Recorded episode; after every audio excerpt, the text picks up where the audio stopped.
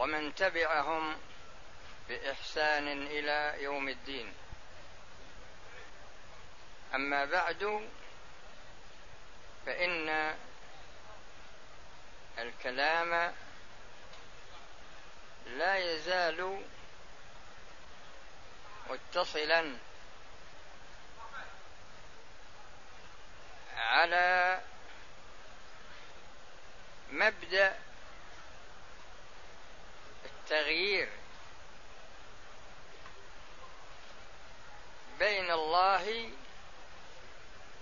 وبين خلقه. وذكرت لكم في بداية الكلام قول الله جل وعلا إن الله لا يغير ما بقوم حتى يغيروا ما بأنفسهم. والآية الأخرى ذلك بأن الله لم يكن مغيرا نعمة أنعمها على قوم حتى يغيروا ما بأنفسهم. والحديث القدسي ما من أهل بلد ولا قرية كانوا على ما أحب فتحولوا منه إلى ما أكره إلا تحولت إلا تحولت عنهم مما يحبون إلى ما يكرهون. وما من أهل بلد ولا قرية كانوا على ما أكره فتحولوا منه إلى ما أحب إلا تحولت عنهم مما يكرهون إلى ما يحبون. وذكرت أسباب هذا التغير. يعني ما هي العوامل التي ينشأ عنها هذا التغير؟ وذكرت جملة من الأسباب وبدأت بالسبب الأول وهو الشيطان. وذكرت لكم أن العلاقة بين الشيطان وبني آدم بدأت بينه وبين آدم في الجنة. وتكلمت على هذا ثم انتقلت إلى العلاقة بين إبليس وبين الرسل. فذكرت العلاقة بينه وبين نوح. وبينت ذلك. وفي هذه الليلة أتكلم على العلاقة بين إبليس وبين إبراهيم.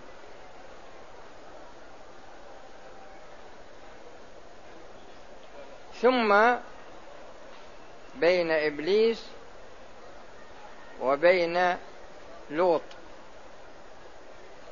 أما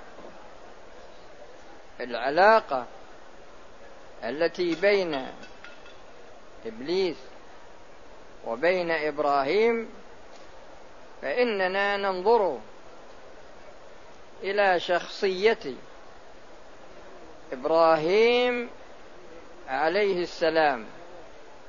نجد أن الله جل وعلا قال واتخذ الله إبراهيم خليلا.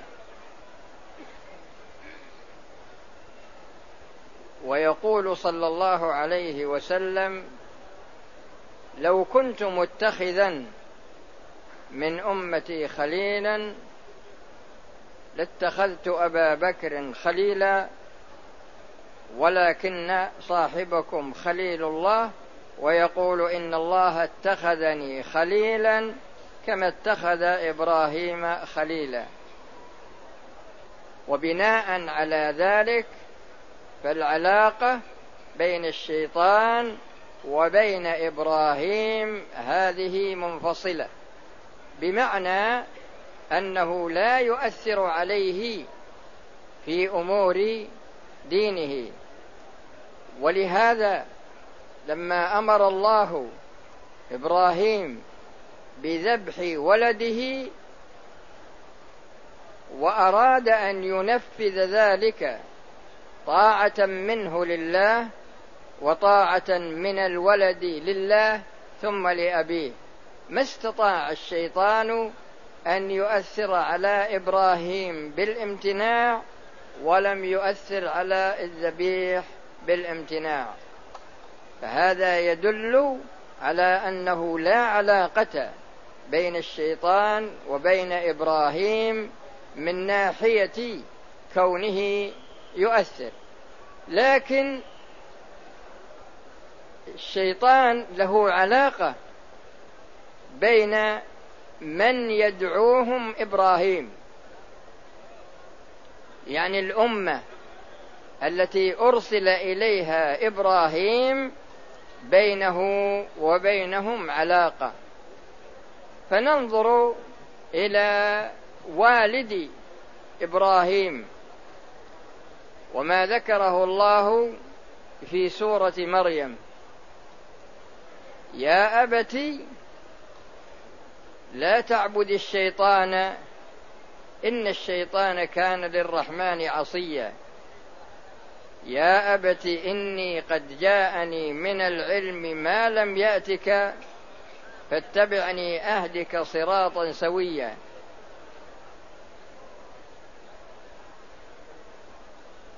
يا أبت إني أخاف أن يمسك عذاب من الرحمن فتكون للشيطان وليا.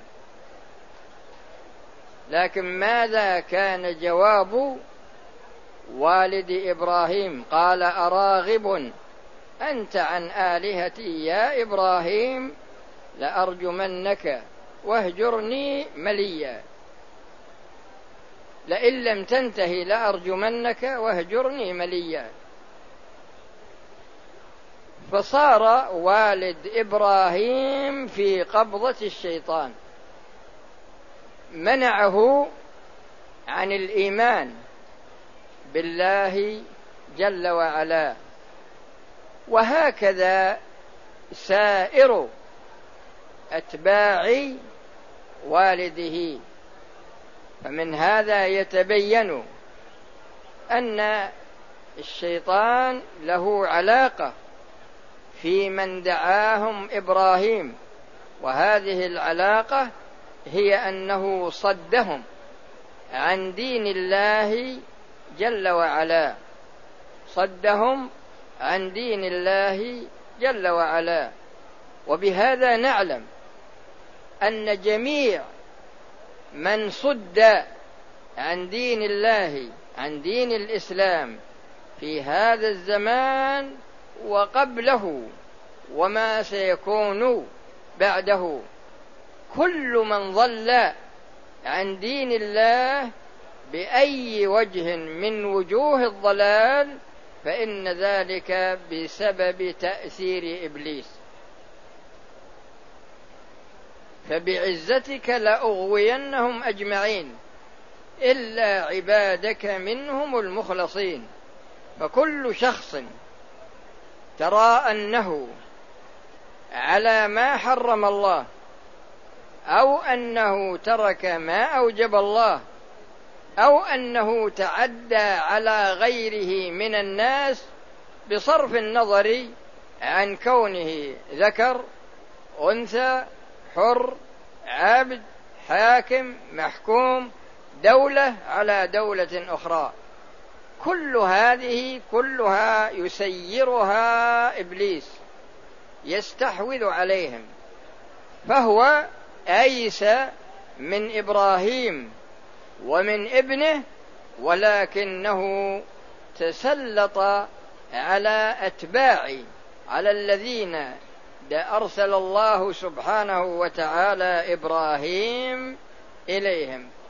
فأغوى من تمكن من إغوائه منهم فتبعوه طاعة له. وعلى هذا الأساس فإن الشخص محتاج إلى أن يكثر دائما من الاستعاذة بالله من الشيطان الرجيم. وإما ينزغنك من الشيطان نزغ فاستعذ بالله. فنزغه صرفك عن الخير أو حملك على الشر. نزغات الشيطان إما أن يحملك على ترك واجب وإما أن يحملك على فعل محرم. وأنت عندما تكثر الدعاء دعاء الله تستعيذ به من الشيطان الرجيم وبخاصة في سجودك في الصلاة.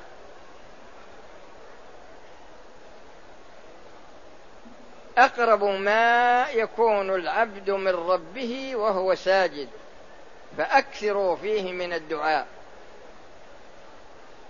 وإذا سلمت من تسلط الشيطان عليك فأنت رابح. أما إذا استولى عليك بأي وجه من وجوه الاستيلاء فإنك خاسر لأنك أصبحت من أوليائه لا من أولياء الله. لأن ما فيه ولاية إلا لله أو ولاية للشيطان. فإن كنت مطيعا لأوامر الله ومجتنبا لنواهيه فأنت من أولياء الله. وإن كنت تاركا لما أوجب الله وفاعلا لما حرم الله فأنت من أولياء الشيطان. الله ولي الذين آمنوا يخرجهم من الظلمات إلى النور. والذين كفروا أولياؤهم الطاغوت اللي هو الشيطان يخرجونهم من النور إلى الظلمات. يعني يخرجه من دين الإسلام إلى الكفر. لكن الله يخرجك من الكفر إلى الإيمان. وبالنسبة للوط عليه السلام العلاقة بينه وبين إبليس منفصلة بمعنى أنه لم, لم يتمكن من التأثير عليه بأي وجه من وجوه التأثير لا من جهة ترك واجب ولا من جهة فعل محرم. فهو منزه عن ترك الواجبات ومنزه عن فعل المحرمات. لكنه تسلط على زوجته تسلط على زوجته فحال بينها وبين الإسلام. فالعلاقة التي بين إبليس وبين زوجة لوط كانت علاقة وثيقة حتى تمكن من صرفها عن الدين الذي دعا له لوط عليه السلام. وإذا نظرنا إلى علاقته بين وإذا نظرنا إلى العلاقة بينه وبين من دعاهم لوط وجدنا أن هذه العلاقة وثيقة. فحملهم على فعل اللواط واصبح أصبحت هذه الصفة متمكنة من نفوسهم إلى درجة أنهم يتركون الاستمتاع بالنساء ويستمتع بعضهم ببعض بطريق اللواط. فهذه علاقة الشيطان بقوم لوط ودعاهم لوط إلى دين الله وإلى ترك هذه الفاحشة ولكن لتمكن الشيطان منهم وقوة العلاقة فيما بينهم وبينه من جهة أنه يدعوهم وأنهم يستجيبون له. لم يمتثلوا دعوة لوط عليه السلام. لكن ماذا كانت النتيجة لما أيس لوط من دعوتهم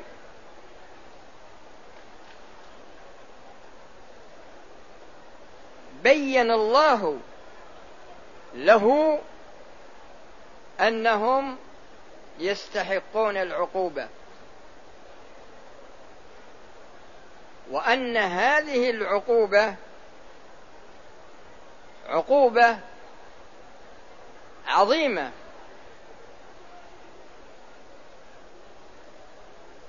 هذه العقوبة هي أن الله أرسل جبريل فاجتث قريتهم وصعد بها إلى السماء حتى سمع أهل السماء نباح كلابهم ونهيق حميرهم ثم قلبها عليهم فصار أعلاها أسفلها. ثم أمطر الله عليهم حجارة من النار كل حجارة مكتوب عليها اسم الشخص الذي تقع عليه ولا أخطأت حجارة صاحبها. لكن إبليس قام يتفرج ويضحك عليهم. فالمقصود أن هذه أن أنا ذكرت هذا لأن إبليس لا يألو جهدا في إيقاع بني آدم بأي أمر يخالف الله. وإلا فاحشة اللواط هي من أقبح الفواحش.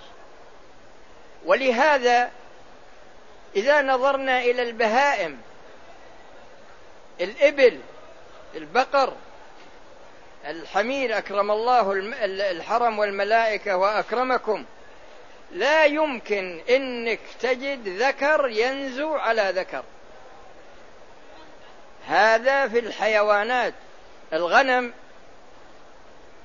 المعز الشياه كله لا تجد ذكر من البهائم ينزو على ذكر. لكن لكن كونه ينزو على أنثى هذا ما في إشكال. لكن بنو آدم أقبح من البهائم. بنو آدم أقبح من البهائم. تجد أن الشيطان تسلط عليهم. ولهذا يقول الله جل وعلا فلما جاء أمرنا جعلنا عاليها سافلها وأمطرنا عليها حجارة من سجيل منضود مسومة عند ربك وما هي من الظالمين ببعيد. قال ابن عباس في تفسير آخر الآية وما هي بظالم هذه الأمة إذا عملوا مثل عمل قوم لوط.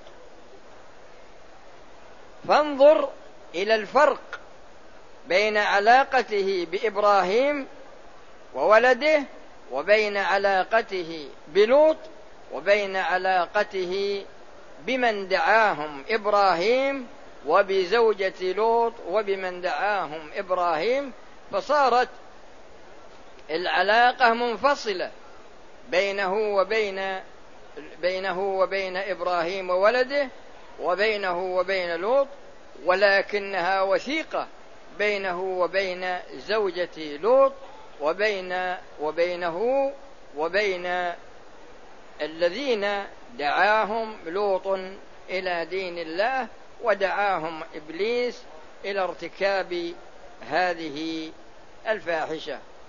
وإن شاء الله في الدروس القادمة سيأتي الكلام على علاقته ببعض الرسل والإشارة فيها كفاية.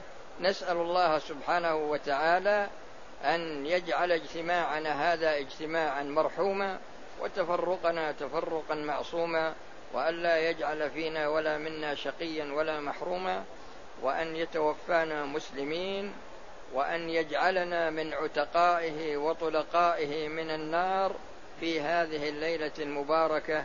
والحمد لله رب العالمين. وصلى الله وسلم على نبينا محمد وعلى آله وأصحابه أجمعين. والآن نأتي إلى الإجابة على الأسئلة. هذا سؤال يقول هل يجوز هل يجوز منع الحملة طيبا؟ وش هذا؟ إيه هذا منع الحمل.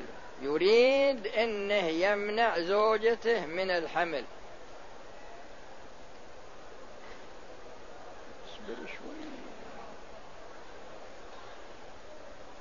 الله سبحانه وتعالى قال يهب لمن يشاء إناثا ويهب لمن يشاء الذكور أو يزوجهم ذكرانا وإناثا ويجعل من يشاء عقيما.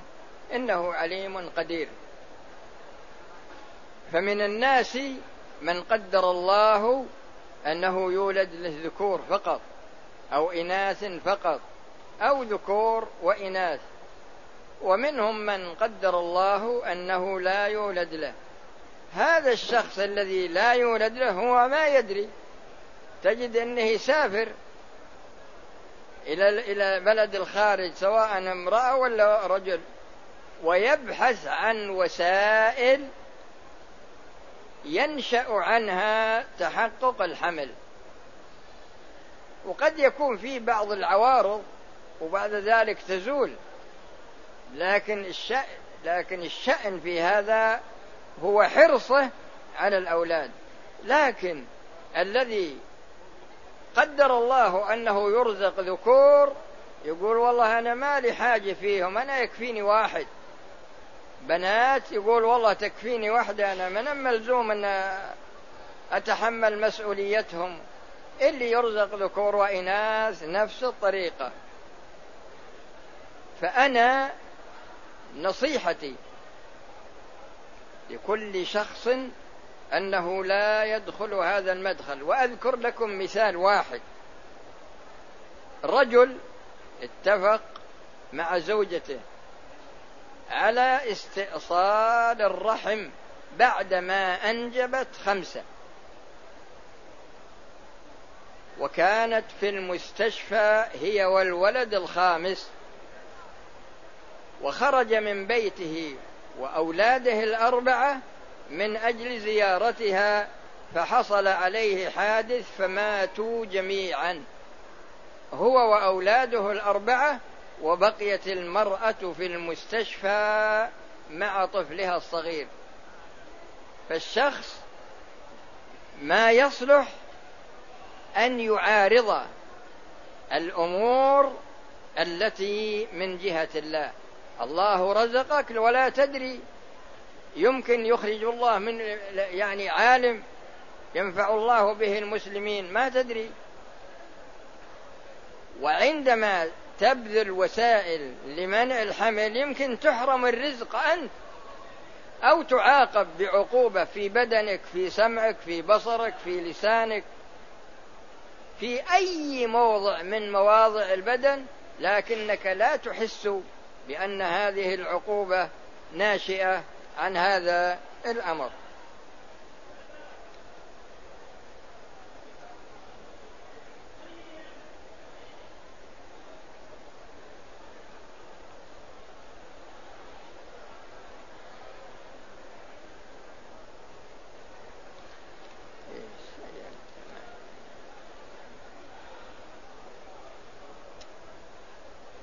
يعني لو أحسنتم الكتابة كان طيب. عندي ابن متزوج. يزور أخوات. لا يزور أخواته بسبب مشاكل. حصلت مع زوجته. فمنعت زيارة زيارات زوجته. وطلبت منه أن يأتي. مرة في الأسبوع بطفله. فامتنع. فهل من توجيه لنا لحل هذه المشكلة؟ هو المتعين النظر في السبب. يعني ما سبب المشكلة؟ هل سبب المشكلة ناشئ من الزوجة بمعنى أنها ظالمة أو من الأم أو من الأخت بمعنى أنها ظالمة؟ لابد من تشخيص الظالم. والظالم يوقف عند حده. وعندما يتحرر موقع المشكلة فلا بد من حله وذلك من أجل الحفاظ على اجتماع الأسرة.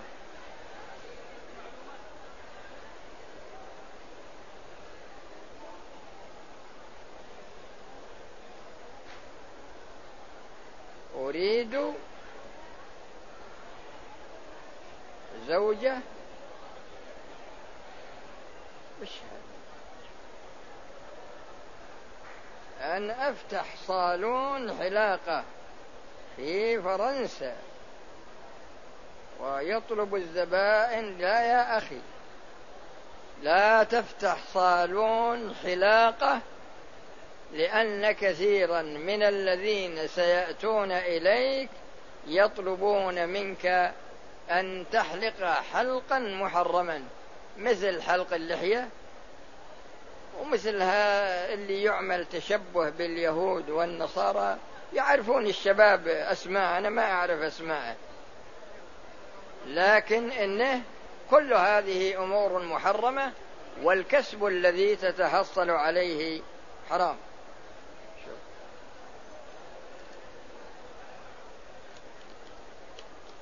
وهذا يقول ما الحكم في المال المختلط حيث أن والدي كان يعمل بالمشتروات للحكومة وكان تقاضى بعض الأموال من الموردين مع اعتبار أنها عمولة واشترى قطعة أرض بمبلغ عشرين ألف ريال.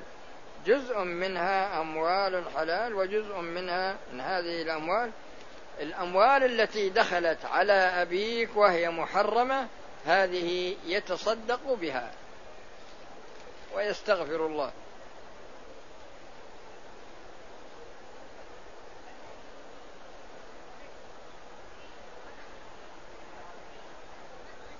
والله ما أدري وش هالكتابة هذه يقول نأمل من فضيلتكم أن توضح من إيش من ينصح؟ ما أدري وش الكتابة هذه. كتابة ضعيفة مرة. هل صحيح؟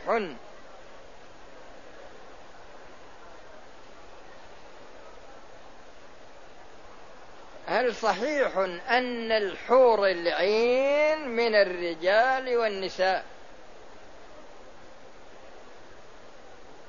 ويطوف عليهم ولدان مخلدون. الله سمى الذكور باسم وسمى النساء باسم. لكن سبحان مقسم العقول.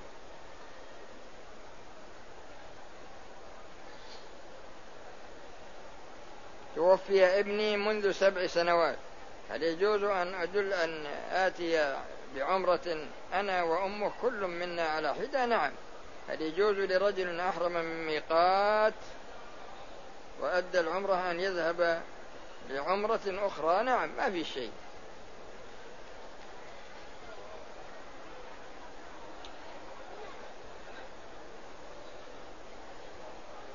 وهذا يقول ما رأيك بمن يستعمل حبوب منع الحمل مؤقتا؟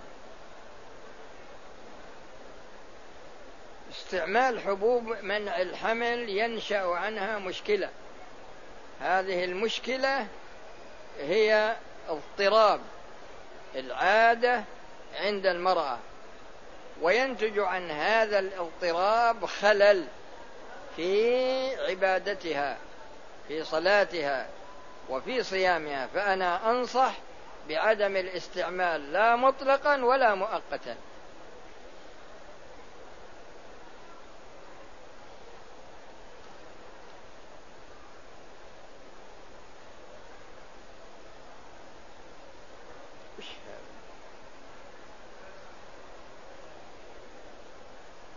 هذا؟